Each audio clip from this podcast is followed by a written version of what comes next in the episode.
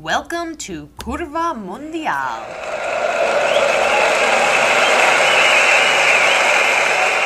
Hello, and welcome to another episode of Curva Mundial. I am your host, Sal Bono, and today I am joined by the singer of one of Britain's biggest buzz bands, Crosswires.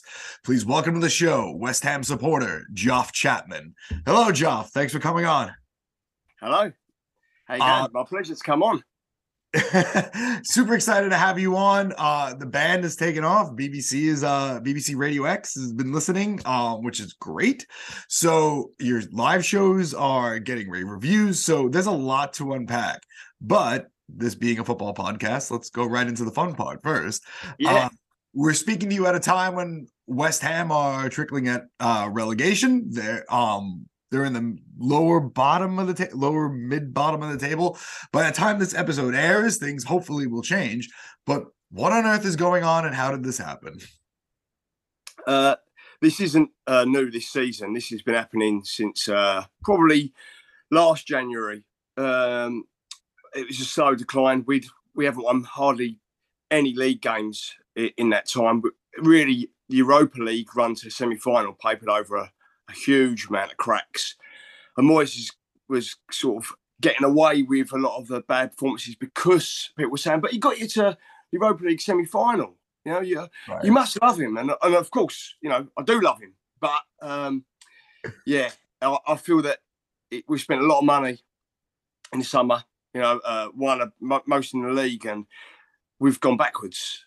Mm-hmm. And the problems which needed addressing for me, which was uh, left back and right back, weren't really addressed. He got in Emerson from Chelsea and don't play him over Cresswell, and it's like, you know, was he just a throwaway player at Chelsea? Is he, you know, really going to improve us? Uh, um, yeah, so lots of problems around that. Well, with Emerson, he's an interesting player because you know he's part of the Italian national team, or at one point he was. Um, and yeah, he is kind of that throwaway player. So I was kind of shocked that if West Ham was going to rebuild, they were going to use him. But Yeah. there was another Italian that you had signed over the summer, which uh promising young uh striker, Gianluca Scamacca from Sassuolo. Uh, when he plays, he seems to contribute goals, but that is when he plays. Um, Yeah, David Moyes has had issues fielding him every match. Is that symbolic of Moyes' tenure as a manager so far that you have the talent, the right firepower, but it's not going, it's not consistent? yeah, that's for him. I feel a little bit sorry for him. He obviously scored goals in the Europa Conference League, and um, he was sick. He got he got a virus, and he had a bit of a knock, and then he, he's sort of been in and out of the team. And he's found it hard to get rhythm, and we're not playing to his strengths. Although he's big and strong and tall, putting the ball in the air to him doesn't really seem like he's gonna. No one's playing close enough to him. Uh, he's not. For me, he needs to put his feet. He's a link-up player more. You know, he can turn and shoot. See his goal at Leeds in the week. You know, he's a great finisher. You know, he ain't to play like Antonio does. He's not a bulldozer. He's not going to run the channels. You can't, you know, and Antonio can't play like Antonio does at the moment. You know, I feel that that time's maybe caught up with him, and that's not to slate him. I absolutely love him, but you know, it's playing the way Antonio plays. Is yeah, you can't play that way forever, can you? you know, we've talked about the trials and tribulations of the current version of West Ham, but how did your fandom of the Hammers come about? Uh, so my older brother supported, supports West Ham. He's seven, six, seven years older than me, and uh, he was always, you know, going to watch West Ham. He had West Ham kits and stuff, and I had West Ham kits, but I weren't really that fussed about football. I was like, you know, nine, ten. I, you know, I said I support West Ham, but I didn't really, you know, I weren't really in, that interested. And then my uncle uh, took me, my dad's brother took me to a to a game. Uh, my first game was actually at White Hart Lane, but it wasn't. It was watching West Ham play. I had add, there's no Spurs connection at all. Um, yeah, and West Ham lost, but that was my first game, and that was that's kind of how it all kicks off. Once I've been to a game, yeah, it sort of changed. So even though you were in the away section or with the away supporters, and I know it's all London, so it's all you know, it's all Yeah. connected here, but you still felt that this was home. This is my club. This is my- Yeah, wow. I just loved the singing. I just loved like it was non-stop singing, and it was like just exciting, you know. Yeah, it's exciting for me to go. And uh, you know, my uncle taking me, so that felt really special to me. Uh, um, that's awesome. Yeah, so that's beautiful, man. You know, what does it mean to be a West Ham fan? Uh, disappointment. Continual disappointment.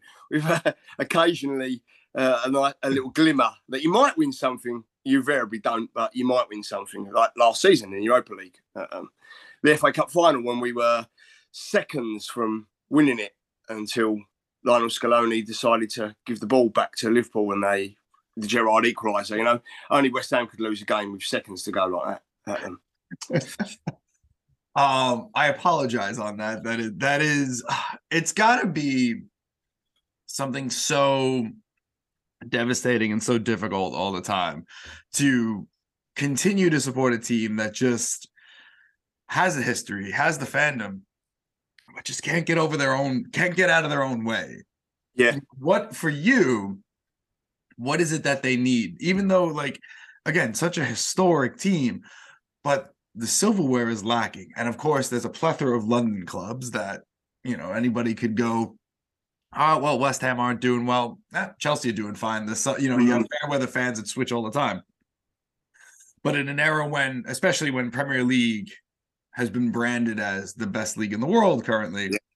And every English team wants to be a Manchester United in terms of branding or an Arsenal in terms of branding and be big and be relevant and in the lexicon of these super huge teams that are more of a lifestyle than they are clubs. West Ham is obviously a, a historic team as we as I keep saying, but they're they're smaller in comparison to the size of the fandom. So for you, like, what is that? You know, what's that like, and what do they need in order to just fucking just get over this hump here?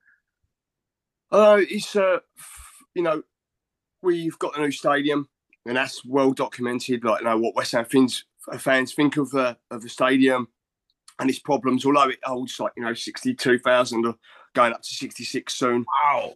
Um, you know, the, the, the, the fan base is there. It goes throughout London into Essex, uh, into Kent. Uh, you know, he's is a uh, it's a big club, but it doesn't win anything, as obviously we just just discussed. But um, I think we tried to rebrand ourselves since the move from uh, Upton Park. Whether we're going to be able to spend the money to break into that, you know, next next level, as which we were promised, we'd get that that special next level, which Sullivan said we'd get to when we got to the stadium. We've, I mean, we did spend in the money, but you've got to spend season on season, window after window. You've got to spend, you know, 100 million, 150 million plus a window, it, you know, to to even get anywhere near close to it. And whether we'll ever do that, you know, I Spurs are finding that at the minute. You know, their fans are moaning. Conte's got them into Champions League. They're not. They spent 200 million since he's been there. Is it enough? They need window after window after window, um, and they can't get. They've been in a Champions League final. and They can't get close to it. So it's incredibly difficult. Yeah. Wow. Unless you get a freak season like Leicester, and let's face it, they don't come about that often. Now, I, I've talked about this at nauseum. That obviously that was such a magical season and a magical moment. And you're right, it doesn't come often. But when it comes, I feel like there's a moment where even if you are a Chelsea fan or United fan or City fan or whoever, you just put it aside and mm. say, let yes, let David take down these Goliaths, even my own Goliath. Was that like that even for you? And did that also give you a belief that Hammers can do this? Let let's go like Absolutely. I mean, that season we also had a really good good season. It was our last season at the Boleyn uh, Dimitri Payet was uh, absolutely on fire for West Ham that season. Uh, he, he, was playing like one of the best players in Europe, and you see that in that European Championship in that summer. And obviously, we know how that ended with Payet. But was watching that season, he was like you know unbelievable. Uh, he raised the level of everyone else around him. Mark Noble's best ever season, really. Uh, Antonio played very well. Lanzini, and you see, he made those players better. And we, you know, we finished you know, uh, uh, towards the sort of in the top seven, eight that season. Uh, and it could have been more. It, I think if Payet would have not got injured that period around the sort of, I think he must have got injured. Is the Everton game, and it's sort of over Christmas into January or whatever. And uh, yeah, we missed him for a bit, and we got a lot of draws. We couldn't win games, and I think you know we only missed out on the top four, but I think something like four or five points in the end. So, um, we were close that season, you know. Like we, there weren't that much between us and Leicester. In fact, we'd been offered um, Kante in the summer of that season, but we turned him down. Oh, So I wonder if him and Payet together. I wonder if we would have maybe got close to it. I don't know. It's it was, uh, but I, I was I was pleased to see them win it. I mean, it's fantastic, and it gives you that, you know, that that belief that maybe it could it could happen. You know, but um, we we've been there or thereabouts a couple of times in the last decade, uh, in terms of only outside the Champions League by four or five points. Um, I think getting in that would maybe change everything Right. for us, you know. And we were, you know, very close to getting to the Europa League final. Mate, that winning that would have got us in it. So you know, it's, it seemed like an impossible dream to me at one point, but the last couple of seasons have made it. Well, maybe, maybe at some point we could get into the Champions League. Right. Uh, It- I never ever thought I'd ever say that. right. It's always this close but no cigar scenario. Yeah. With it's and it's oh man, it, it's. I mean, it's frustrating for me just even just that, like talking Yeah. about it. I'm just, and I'm, I've got no connection here, so I can only imagine like the anger and just like this is this is terrible uh, for you, like how it is for you. But again, it shows the loyalty of these fans, and it shows the passion and just how special the fans really are. Like you Oh, are absolutely. the twelfth man, and it's just it, it's uh, it's it's something that what makes this game so special. These lovable losers here, Yep. still turn out sixty six thousand people in a stadium. Yeah. Like, come on, It was, I think last season when we uh, played uh, against Sevilla in uh, the Eu- Europa League, that was probably the or one of the best atmospheres I've ever experienced, and I include games at, at the Boleyn. You know, it's uh, it well that was that was unbelievable. The sound when the first Thomas when Thomas Souček the first goal when that went in. Ah, that was that was the definition of limbs. I've got to say, it really was. I come out the game afterwards, and uh, my nephew was uh, asking me to pinch him because he felt like he was dreaming. So it was a really Aw. special, really special moment because we don't have many of those. You know, So you took your nephew to that game. Was that his first game? no, And- no, my oh. nephew's uh, he's old. He, he's old. He's old. He's he's twenty one. Oh, okay. um, yeah, he's been to many, many games. Uh, um, but uh, yeah, he, I, I, he, he was. He, I wasn't sitting with him that game. I sit with him quite often, but I was. They was sit, my brother and him were sitting together, and they, yeah, we met afterwards. It was, it was, it was a great one. We was all jumping around outside. It was fantastic. See, that's the beauty of this all is, is that your uncle took you to your first match and made you fall in love and, f- with your brother's team, essentially. Yeah, yeah, And now here you are, full circle moment as an uncle with your brother taking your nephew, his son, um, assuming it's the same brother. yeah, absolutely. Yeah, yeah, yeah. Yeah, it's- yeah. you know, it's it's so it's a bloodline now, and that's and that and it's a generational thing. And um, you know, you, your nephew is 21, so he's already known a lifetime of disappointment. Um, but- Absolutely. um, you know, look, misery loves company, but you know, it is, but that's what also makes this game so special and what makes these teams like more so than the bigger clubs, obviously. And I don't mean in terms of big, I, I, and I hate using the word brand, but Uh, yeah, essentially that's what it is these days you know um this is no disrespect to city and spurs but it's it's a lot of new money there. And versus you know a legacy like a west ham or even a crystal palace you know clubs that have been clawing or leicester as we just discussed clawing for just that seat at the table getting there and then just trying to like hit the summit. And those and this generation of people that just continues one after the other, you know, because your nephew easily could have been like, I'm in London Arsenal's Yeah. doing, who's 21. Arsenal's doing great. The Invincibles, Thierry Henry. Like he could have easily picked any other club. Nope, going with dad's team, going with Uncle Joff's team. Yeah, I don't think he really had a choice. His his his granddad's a West Ham fan. He's like, yeah, yeah. He, he, I think he uh he, he might have thought about it, but he just definitely weren't going to be allowed to do it. There's also that too. There's also that, you know. yeah, Oh, I think he's uh yeah he love he absolutely loves it. So yeah, that's great. You know, West Ham has always seemed to be at least on the outside, at least, Mm. uh, a team of working class Londoners. East London, Absolutely. East London has gone through heavy gentrification in the last decade or so. Are West Ham still a symbol of the working class fan? Uh, yeah, I think you know our majority fan base is is working class or working class roots. I still believe that. Uh, um, obviously, a lot of our fan base has moved out of East London into uh, suburbs and into Essex.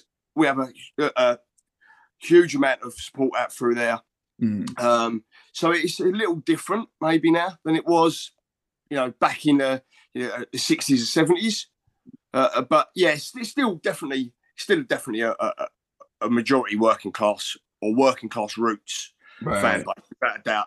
Um, you know, I don't think you. Uh, it's, I don't think it's the same as people who sort of like just adopt a club. You know, like Chelsea fans and stuff like that. I think it's just, you know, because there seems to be like this immediate fraternity sorority among West Ham fans because of those working class roots, and you find that in other working class teams where, or, or teams from working class towns, uh, Sunderland, for instance, Mm-hmm. um, where brothers and sisters in arms, where I'm having a shit week at, at whatever job I'm doing, Yeah. But this team is what's going to be the highlight, or fucking make that shit week even worse but you know, but again, like there's this camaraderie there, this understanding that these strangers already know everything about each other because it's from the same universe. So d- is that still part of that? Yeah, definitely. I feel, I feel that when you meet meet uh, fans after the game and stuff, you still it's still definitely it. You know, there's very there's very much gallows sort of humour. It still goes on at West Ham and that's like, you know. But then I mean, it is tough being a West Ham fan. But then I think about some of the clubs in the bottom leagues. You know, people who support clubs that have maybe even gone out of existence, uh, like clubs like Bury and you know clubs like that. Who, you know, their whole identity's been taken away. They've been supporting that club for years and you know ruined by bad owners or like I don't know clubs like Oldham and things like that. So sometimes I feel like well, you know, West Ham has changed massively, obviously from when I started supporting them even, but uh, still still my club and you know getting to Europa League semi-finals and things like that. You think like, can you moan when some people don't even have their club anymore or they've seen you know uh, uh, you know, I think in the Premier League we kind of forget sometimes. We think it's a be all and end all when it's like um, brilliant supported clubs and they are all their community, uh, um, which you know are teetering on the brink or have gone. Yeah, know, so That's a great point. That's a great, you know, that's a great way to look at it too. And I think that's it's it's symbolic throughout all of club football. I mean, there even, you know, being someone that watches Italian soccer and we've seen I've seen it in a lot of the Sicilian teams in Mm. Sicily, like Messina, which is my grandmother's team, doesn't exist anymore. yeah, So it's now splintered off into like two other like smaller factions. It's like two clubs now. Um, but her team, her club that she's watched since she was a little girl, uh, doesn't doesn't exist, No. ceases to exist, which is just kind of like uh, this bizarre thing that we take for granted. I mean, in Palermo, Yeah. which is where my dad is from, and he doesn't really follow club soccer. Everybody's like a Juventus fan, so it's sort of just you know me. I'm the outlier AC Milan fan. Um, but uh, my dad's from Pal- Palermo was almost fell into that too, and almost like didn't become a club. And this was a team that was producing members for the national team, plays for the national team. Uh, they were in Champions League not too long we ago. played we played them in the Yeah, uh, UEFA right. Cup. Yeah, uh, Cup. I think it was Tevez and Mascherano's debut. That's right. Okay, yeah, Yeah. that make yeah, that makes sense. Yeah, yeah. It was Yeah. about that. Yeah. About that time. Um, so yeah, I mean, like, so you know, I've seen it go all across Italy, and it's like, wow, you know, this could be devastating. And you don't, and sometimes I'm happy that you brought up that this does happen in in England because again, the narrative is constantly like, well, it's the league with the most money and it's the best well Yeah. organized league and all this and all this other stuff. And then, and look, for all its faults, it is, but these things still happen. Bankruptcy still happens. Clubs disappear, you know, Yeah. and those fans just don't know where to go. Um, so it is, it is, there is a reality check here, and I'm happy that thank you for bringing that up. Um, you know, when West Ham, when I was growing up, and you and I are not that far apart in age, West Ham was synonymous at one point with the skinhead culture in the UK. Mm. Is it still like that? No, I, I, I think that we, you know, a, a lot of English football had problems with uh, sort of the NF and stuff trying to infiltrate them. Right. You know, back back back in the day. I think, I mean, there's always obviously you can't say there wasn't racism in uh, in all clubs because there almost definitely was. But I think it was resisted a little bit at West Ham and sort of pushed out. Uh, obviously, people like Cass Pennant and stuff involved in the, the ICF. We kind of, I don't think it took hold like it did maybe with like Chelsea headhunters and stuff like that. Mhm. Um, we, obviously, we had, you know, uh, a lot of the first sort of black players playing uh, Mhm. for West Ham and stuff like that. So I don't think it gripped us. Th- th- th- Look, there almost definitely was an element, Mhm. but I don't think it uh, was like the way it was at Millwall or, or, or Chelsea. Mhm. Uh, to say it didn't exist, it would be um, ridiculous because I'm sure, it, you know, football, especially at that time, was overwhelmingly working class, overwhelmingly Right. white, and overwhelmingly male. So it would have it would have been there'd have been a bit of it at every club, pretty much, I would say. But yeah, I don't think it gripped us. I think it was rejected uh, quite a bit uh, at West Ham that time. Mhm. But- yeah, it's interesting because like the there are images that like constantly show up of like seeing that, especially like from that era and being in America, you know, especially in the late 80s, early 90s, it was sort of just like, oh, well, uh, you know, West Ham has got this like skinhead element to it, which, you know, Definitely you- a as hooligan well, element. the yeah. definitely you- a hooligan element. Um, without a doubt, like the ICF obviously was notorious, and if you ever watch like Green Street or any sort of football hooligan film, it'll always use, usually focus on West Ham and Millwall and their rivalry, and you know it obviously gets hammed up a lot. You know, like oh God blimey, oh, Yeah. gonna go down the footy for a ruck, like but you know, and it's it becomes quite ludicrous.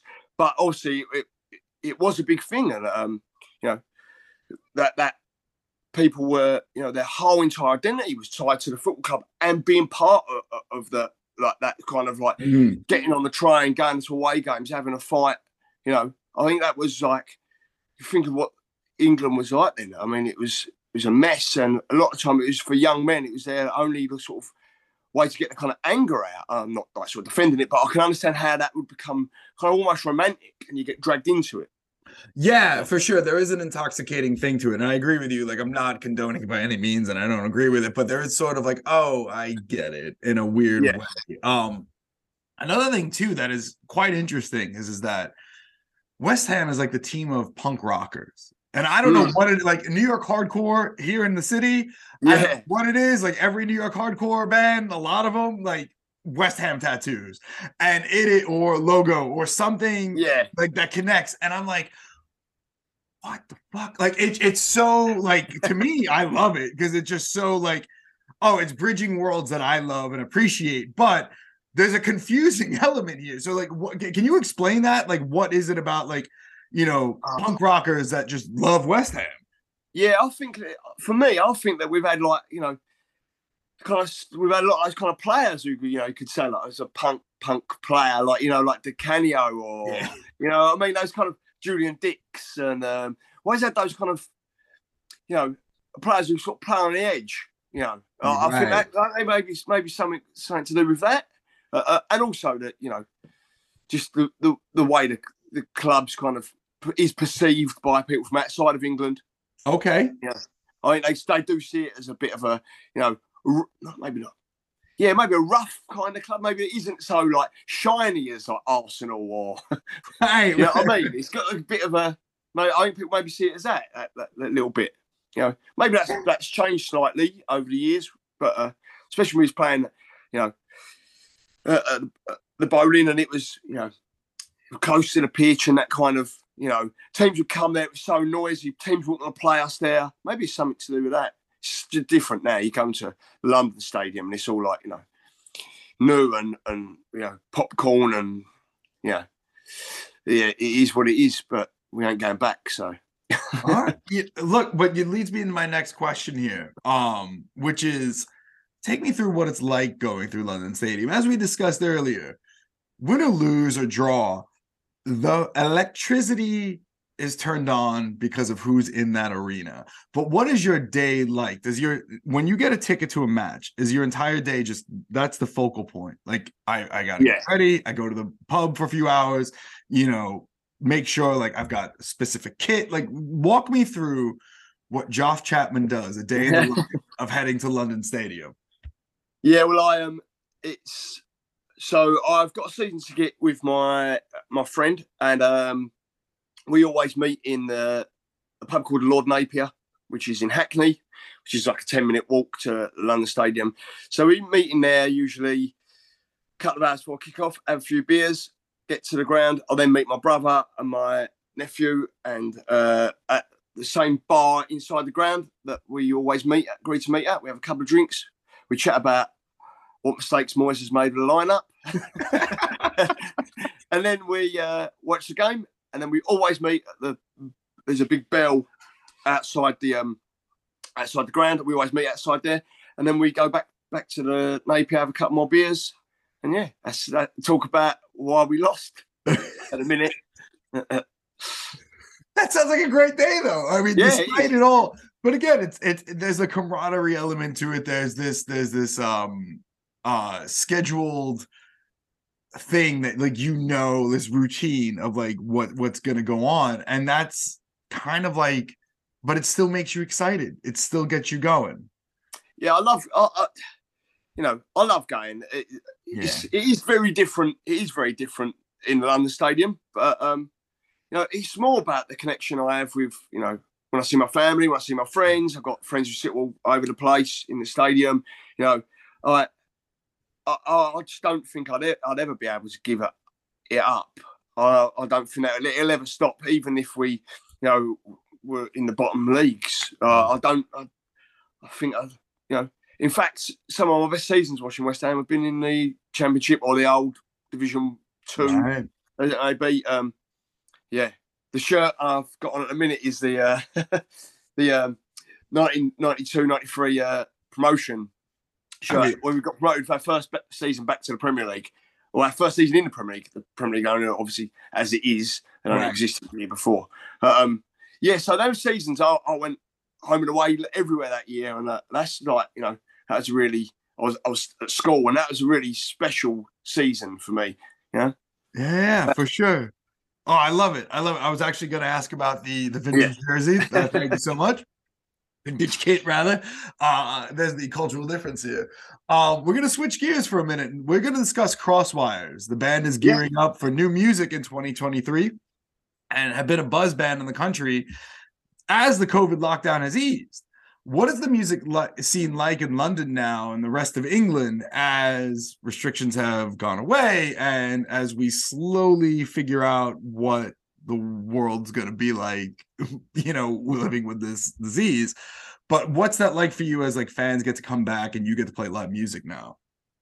It's it's amazing getting back out there and playing again. I mean, that was something that you you, you miss so much. Uh, COVID was weird for us, especially because we'd released the first album at Right. the very end of 2019. Uh, uh, A Life Extinct was our debut full length album. We released that of 2019, and then um, we barely got to play. And then COVID, COVID happened. So we released this record and then couldn't get out and sort of support it. So then we spent the next two years of COVID writing the next one via a GarageBand. I'd come up, we wrote very differently. The first album was written in a room through long jams, the four of us. And uh, this album was very much from, I become really frustrated and I, Mhm. I kind of cobbled these kind of, I don't really play any instruments. So I use like a program drums and like little uh, easy to use synth for, on, on GarageBand. Kind of picked out these kind of songs and, and built these ideas up. of what I thought you know they, they could be like, and then I'd send them to the the others, Mm. and they could um you know actual musicians turn them into songs. but we two years we you know we had to write this way, and it's it made uh, this album very different because different starting points. Whereas it wouldn't be like we'd focus on uh, Ian, our drummer, to come up with a drum part, or a guitarist Pete to come up with a guitar part. Oh, Pete, what you got? You know. Uh, so now we have these chords to start with, and we kind of built from there. So it, this album is very different from the, from the first one, and also in the time we had COVID, uh, our original bass player Pete Lech left, Mhm. so uh, Matt Lazard come in and play bass on on this album. So it's very, very, very different. He's got a very different style. Um, m- maybe more melodic, not so direct as Pete. Pete was maybe more punk in his playing, Okay. uh, where Matt's uh, a little bit more kind of, I wouldn't say looser, but yeah, he, he, he's yeah, he, he plays it more like a lead instrument.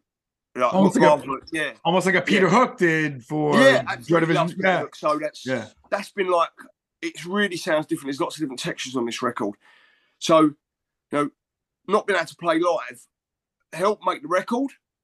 Oh, okay. Um, but um, you know, getting back out there and playing was was amazing. Our first gig uh, after like post COVID was at a place called Ramsgate Music Hall in uh, Ramsgate in Kent, and uh, it was Matt's first gig with a band, and we supported the band Life.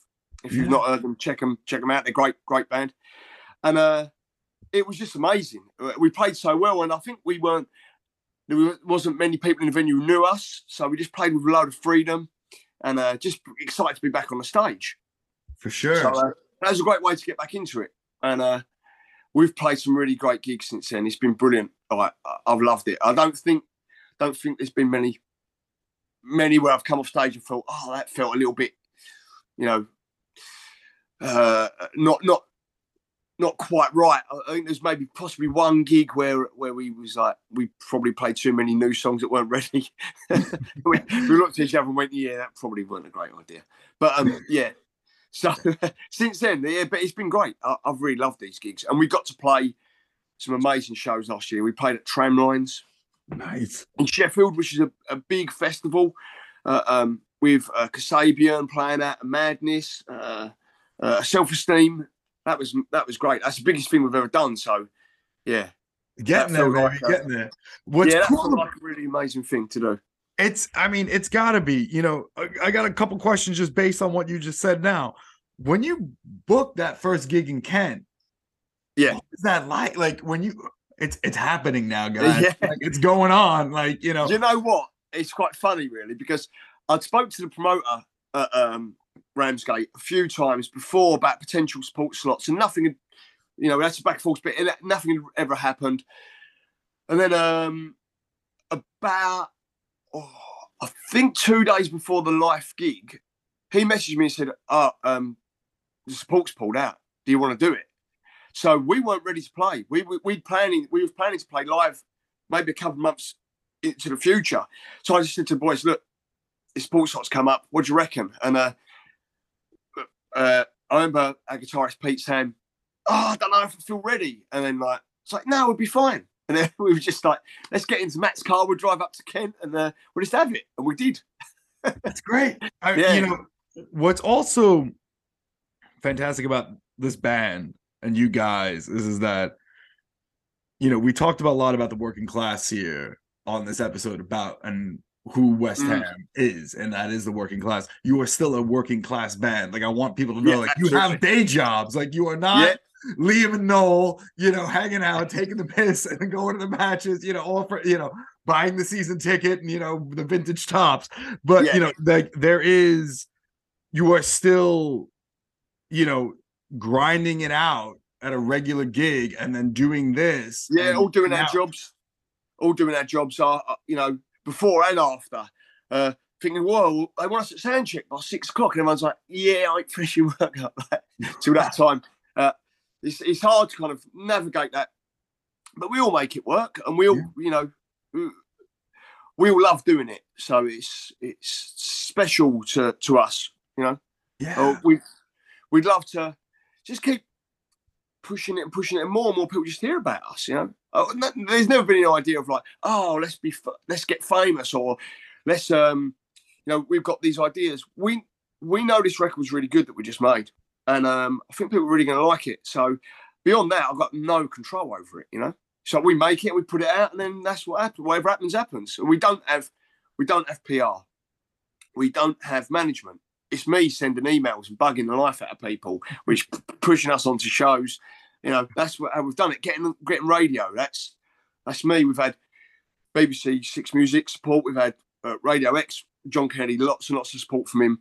You know, we've been very lucky that we've gotten to f- big festivals and stuff. But that's that's just for us. That's for our hard work. We don't have, you know, a, a, a, a festival booker. We don't have any of that. So it has to be just us four. You know? Yeah. And, and Paul at, at, at Culture War, who put our record out as well. You know, he, he kind of helped us fund that, part funded it. So yeah, it's very it is as DIY as you could you could possibly get. You know, there's something that there's something to be said for that for sure. And one thing that I still gives me joy whenever anyone says rock is dead. Yeah. I just say, look at what the Irish and the Brits are doing because it isn't dead. You just need no, to it's so that.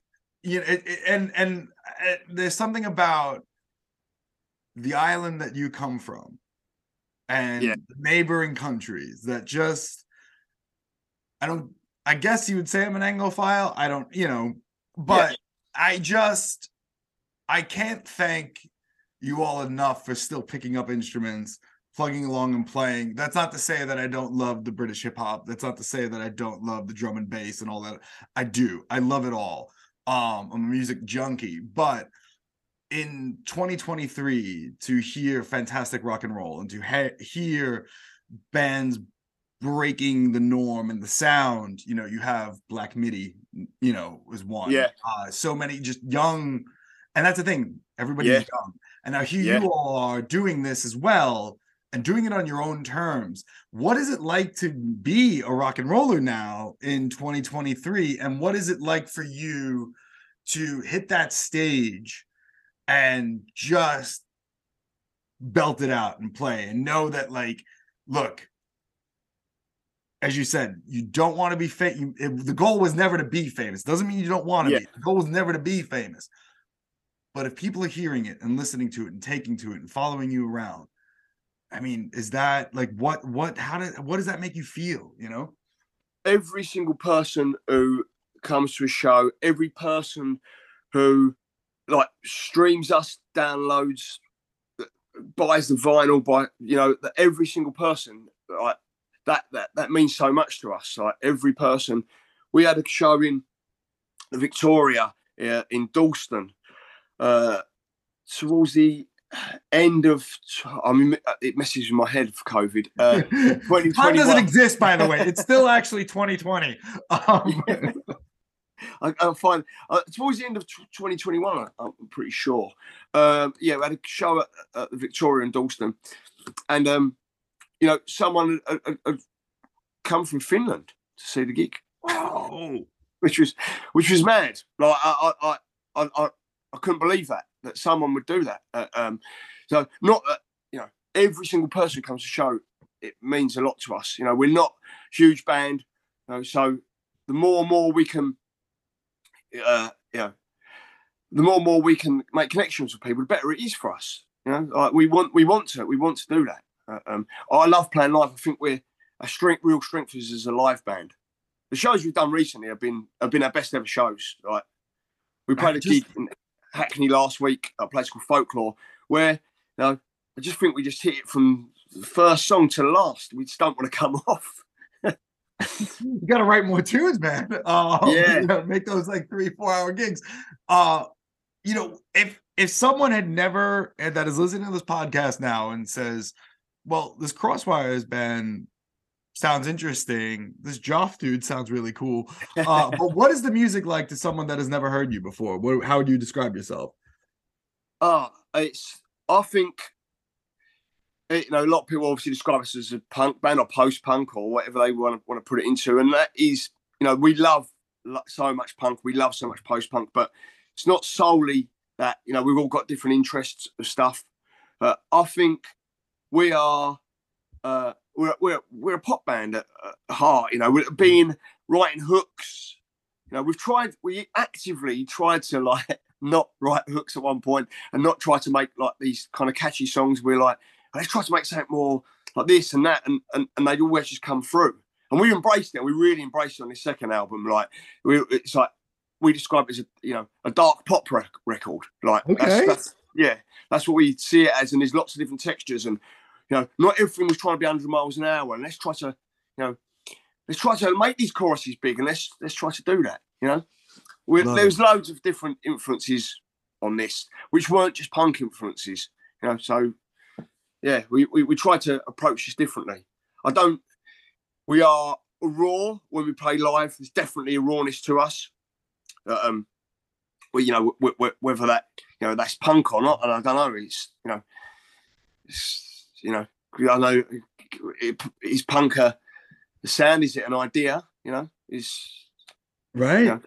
is I mean, like, you know, working. That's always been the duality of it. You know, that's always been or the dilemma, not duality, but um yeah, you know, and that and that's not even a dilemma. It's something that you have folks that'll say and be like, well, you have to dress a certain way and it has to be a no, certain it's like But then you know, like Elvis Costello could is a punk. The specials Yeah. were punk, you know. It's like even though they were ska, it's still like there's a message there, there's a passion, and it's it's going against the grain, and that's really what it should be.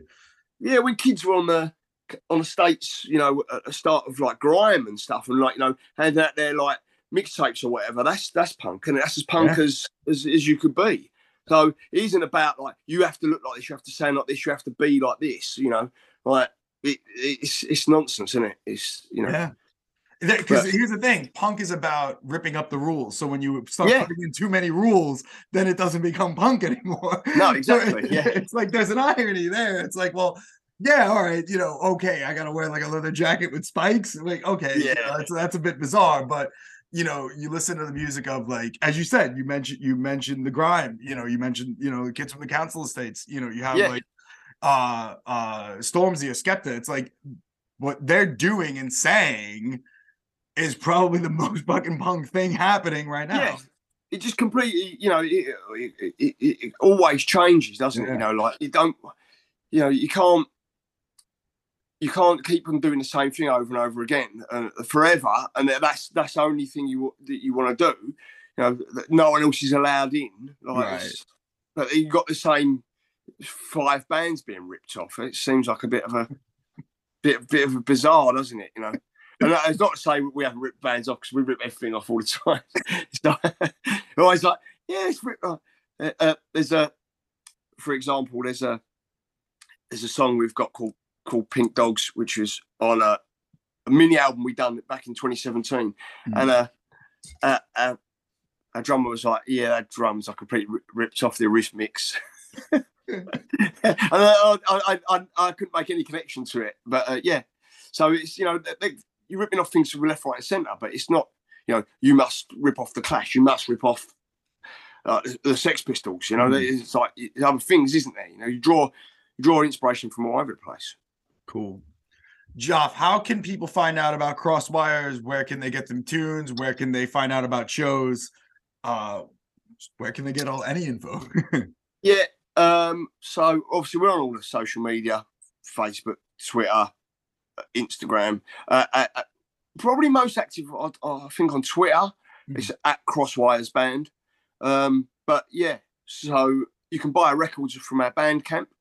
It's crosswiresbandcamp.com. Look, it's on Spotify, it's on Apple. You can stream it, and streaming's great, but you know, obviously nothing like buying the vinyl. Yeah, supporting. That's how we. That's how we make the first album. Basically, paid for the second album to be made. That's Oh, how we do it. okay, cool. Now, time for a coffee break. Curva Mundial is sponsored by Mod Cup Coffee in Jersey City, but you can get it anywhere in the world from modcup.com. Mod Cup, drink modern coffee. Use code MUNDIAL for 10% off your first order. This is the final part of the podcast. Uh rapid three fire questions. Uh favorite part, and seems to be everyone's favorite part, pertaining to West Ham here. if you could bring back one retired player to your club, a former player of West Ham, alive or dead, who would it be and why? It would be for me, Paolo Di Canio. Oh, He is the it- for me. He's everything I love about West Ham. Like he played on the edge. Like he, you know, you ne- he was unpredictable, so skillful, uh, mad. He's just so. I loved watching him. That- That se- his first full season at West Ham, where he scored like 19 goals. Uh, I think it was 19. Uh, he was. I'd go to games thinking, I just can't wait to see him play. I can't. We had a great team that that that season as well. Joe Cole, uh, Carrick, um, Trevor Sinclair. Uh, um, but he was just unbelievable. He's just, you know, just I I I, lo- I love him. I, I love everything about him. He was mad and just just brilliant to watch. sure. yeah. Ah, yeah. I mean, that's a name you don't hear often. As soon as you I know it, people every image expect- came back. people expect, you know, Bobby Moore. You say Bobby Moore, but I never see Bobby Moore play. So of course he's so important in that history, and he's our greatest ever player. Um, but you know, I don't have the connection as much because I didn't see him play. I've just heard, I've seen obviously footage of him playing. and you know, heard stories. My my brother's uh, father-in-law is a huge West Ham fan, and he's seen literally every thing we've ever won. So um, you know, I hear stories from him, and, it, and it's great. But you know, you, I don't have that connection. So Yeah. Di Canio, Di Canio. I mean, great. Uh, money is not an option. You've got more money than PSG and more money than Cristiano Ronaldo. Uh, if your club could sign one player today, one active player, who would it be and why? Oh, that is really a hard, hard question. I'm trying to think of it like really like in a bo- really boring way. Like, oh, we need a left back, right? I ain't gonna do that. That sounds really ludicrous. Uh, oh, any any player. I mean, it, people are gonna will say stuff like Messi and stuff, wouldn't they? But that just seems like really lazy. I don't know. You know what? Maybe Harry Kane because we could just take him off Tottenham. it's a defense mechanism. love It's not even for the offense. yeah, them singing one of their he's one of their own, and he was wearing a West Ham shirt would be like brilliant. Maybe him. all right, all right. I like it. I like it. Um, and finally, what has been your favorite moment as a fan? Uh oh, my favourite. It's it's really different because like loads of different memories attached to the club and the uh, playoff semi final at home in what season was it? Two thousand and four. We end up losing the final to Crystal Palace, but we played Ipswich, at, and we'd lost the first leg. And um, Alan Pardew was manager, and he said to everyone, I really want to make the, like, the ground buzz in. and Everyone just wear claret and blue and stuff and make a load of noise. And um, I remember being there. My brother and um, my brother's wife's sister was at that game, and uh, unfortunately, she sadly passed away really young. And um, it- it- just us together uh, like that, that, the buzz of that game, it will stay with me forever. The noise when West Ham walked out was like getting hit with just uh, you know pure electricity. It was you know although we ended up losing that playoff final, but that that the noise when um the, the second Christian the Christian Dailly goal went in will stay with me forever. That also another playoff uh, final. The playoff final when we uh, the first time West Ham have been at Wembley since you know the eighties, we beat Blackpool to get promoted back to the Premier League and the first time I've seen West Ham at Wembley, and uh, I don't think I've ever been so drunk as that day. It, I remember getting in, and it. Uh, my, I can't remember much about it. My girlfriend told me I tried to take a Dr. Martin boot off for about an hour, and she just let- ended, ended up leaving me to. uh, and the Sevilla game, which I've already mentioned in Europa League, was was amazing. So yeah, them them they they really. But there's loads and loads and loads, but that, that, they they will stay with me. Those are the standouts. I love it. I love it, man. Joff Chapman, thank you so much. The band is Crosswires. Go check them out. And I hope to see you in New York soon. I hope to see the band. Uh, it'd be a Let, us get some bookings going. Come on now. Yeah, it'd be a dream. If anyone wants to get us out there, yeah, that would be a dream. Well, you know, we're checking you out. Thank you so much, man. Thank you so much for doing this. My pleasure. Really enjoyed it. Come on, you irons. Follow us on Twitter at Curva Mundial Pod and subscribe to us on Spotify and Apple Podcasts. Thanks for listening.